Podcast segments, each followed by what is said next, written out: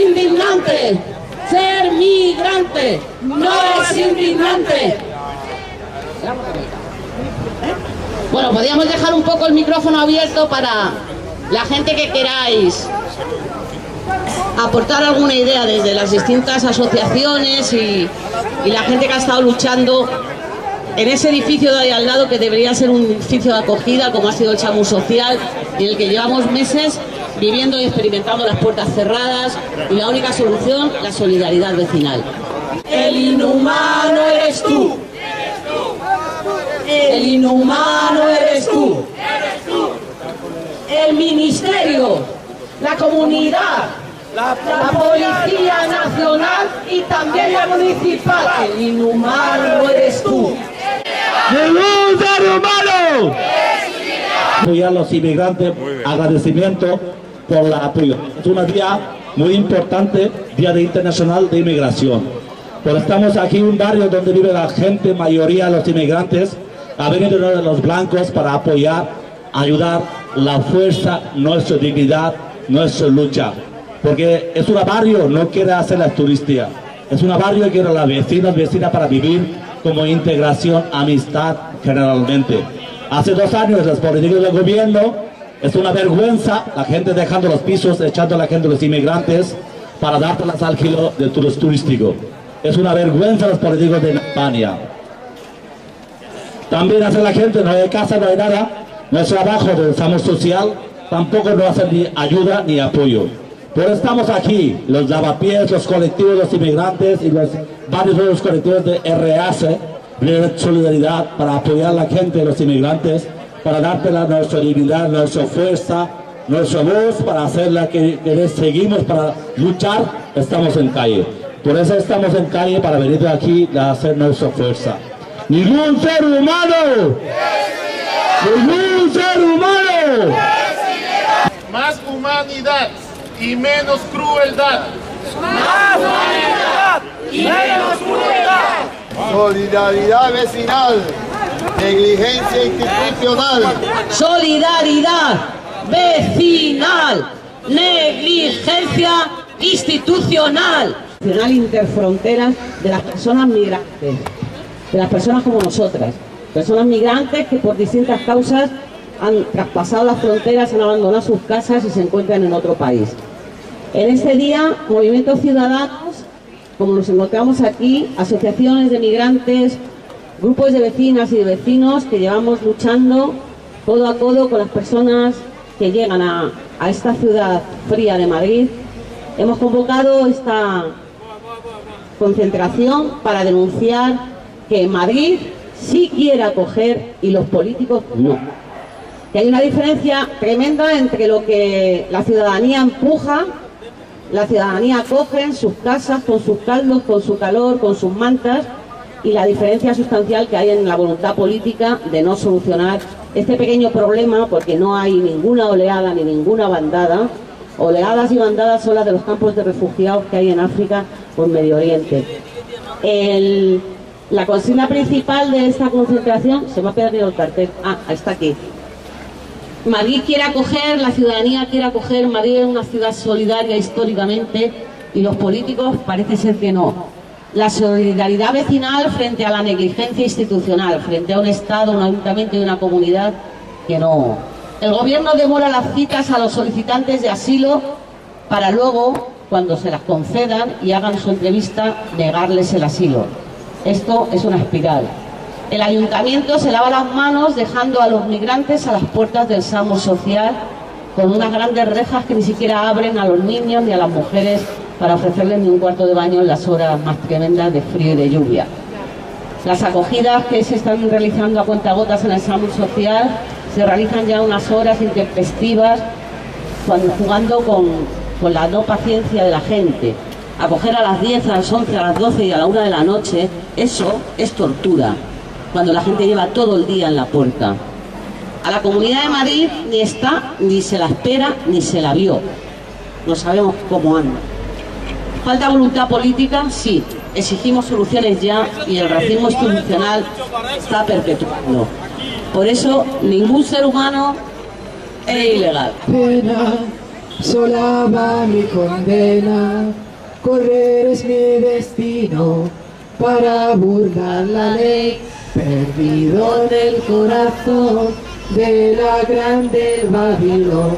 Mi vida me dice el clandestino por no llevar papel.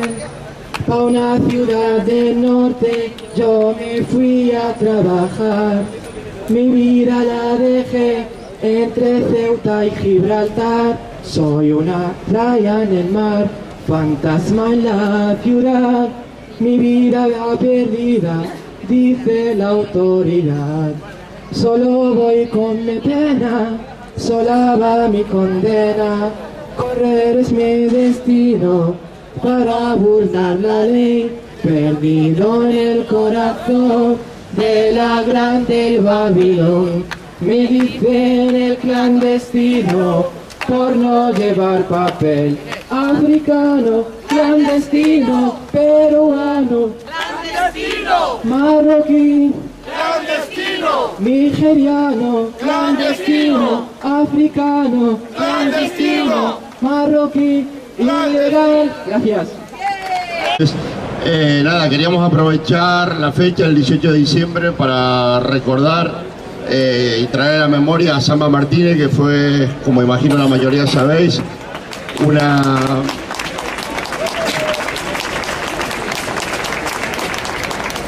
una compañera, una emigrante congoleña, que falleció el 19 de diciembre de 2011, estando encerrada en el Centro de Internamiento de Extranjeros de Aluche, aquí en Madrid. Samba murió con un número, el 3106, porque lamentablemente en pleno siglo XXI a las personas allí no se les deja llamarles por su nombre y apellido, como debería ser lo más usual, sino que se le asigna un número y se obliga a quienes vamos a visitar a llamarles por un número. El suyo era 3106 y con ese número lamentablemente falleció. Su historia este año fue llevada a juicio. Lamentablemente, de las tres personas que estaban acusadas, solo una se sentó en el banquillo y la justicia decidió absolverla, uno de los médicos. ¡Vergüenza! ¡Vergüenza! ¡Vergüenza! Distintos movimientos y agrupaciones llevamos estos 8 años reivindicando su memoria, porque creemos que no hay que olvidar que, como afloró en el juicio, también por testimonios de algunas personas que fueron testigos en el día a día de su muerte, que Samba literalmente la dejaron morir, que Samba murió en unas condiciones totalmente inhumanas, que no se hizo nada para salvar su vida, que estuvo 40 días encerrada en el centro de internamiento, que en esos 40 días pidió al menos 11 veces ir al médico sin que se dignara llevarla a un centro médico, a un hospital, hasta apenas horas antes de su muerte.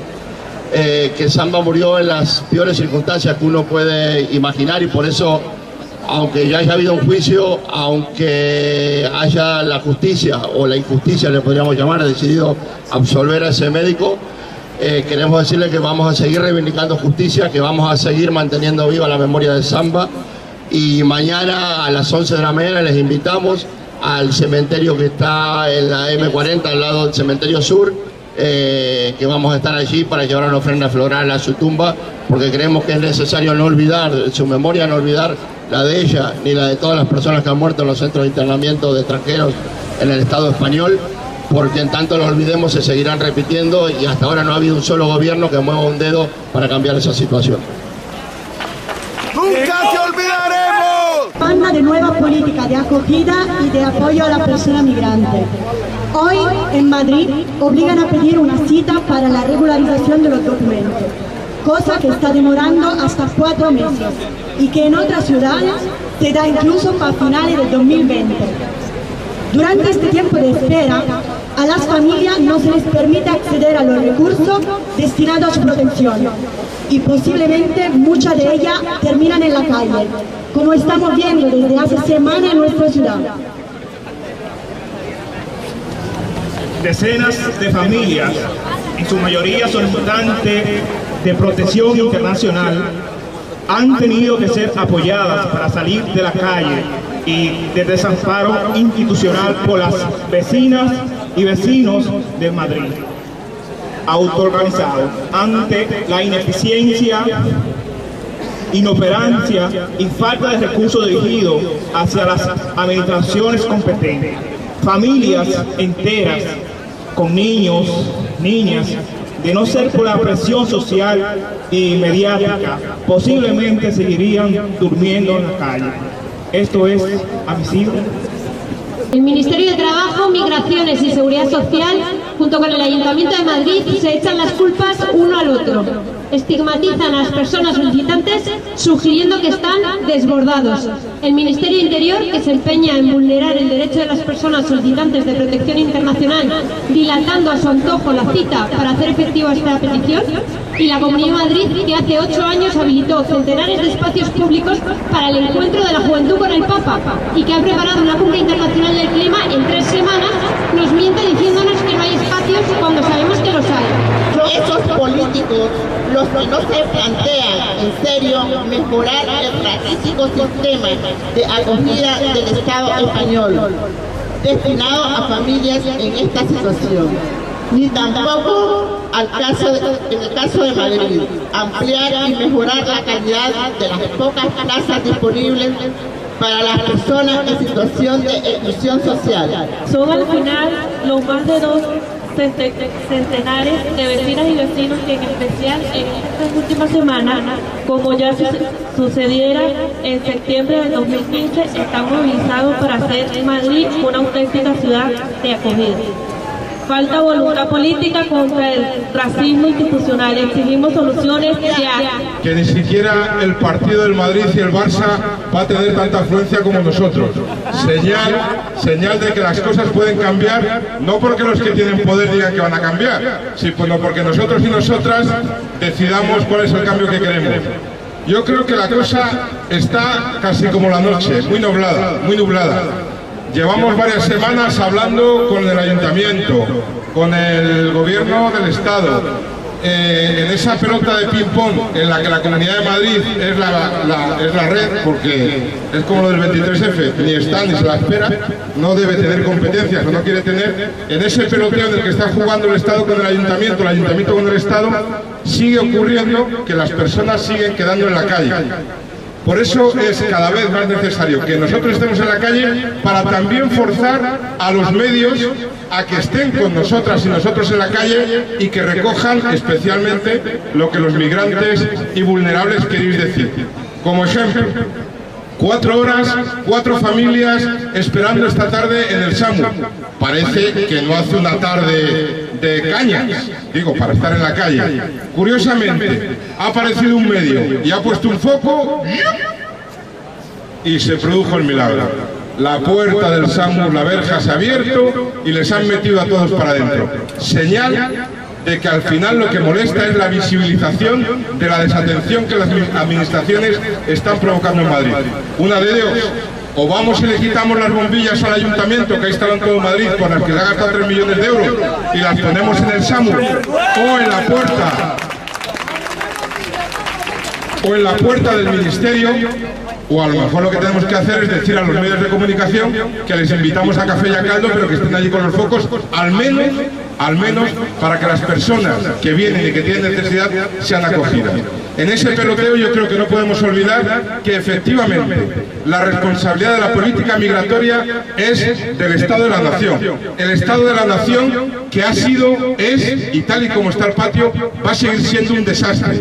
Que las políticas migratorias son políticas intimidatorias para que no vengáis, para que no os quedéis. Y si según ello tienen la mala suerte de que habéis venido y habéis llegado, para que os acojonéis. El no acogeros no es porque no haya recursos. El no acogeros es para que llaméis a vuestras familias y les intimidéis y que no vengan porque aquí lo estáis pasando muy mal.